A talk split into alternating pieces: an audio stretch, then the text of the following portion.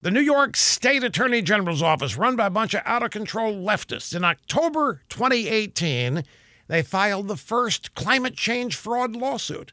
They accused ExxonMobil of defrauding investors by not coming clean about the financial risk posed by climate change, global warming, whatever.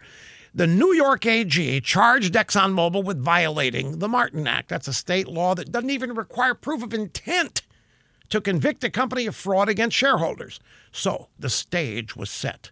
An evil fossil fuel corporate giant would finally be forced to pay the piper for global warming in a liberal state using a slam dunk law. ExxonMobil should have been an easy legal scalp. Little Elizabeth Warren lingo there. But it wasn't.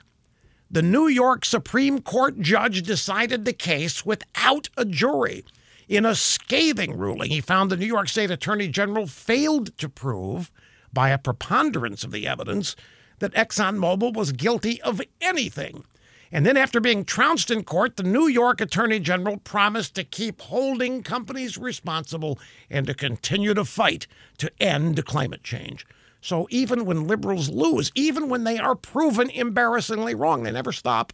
Reality bites them on the butt all the time, but they are too unhinged to notice. They are losing, though, folks.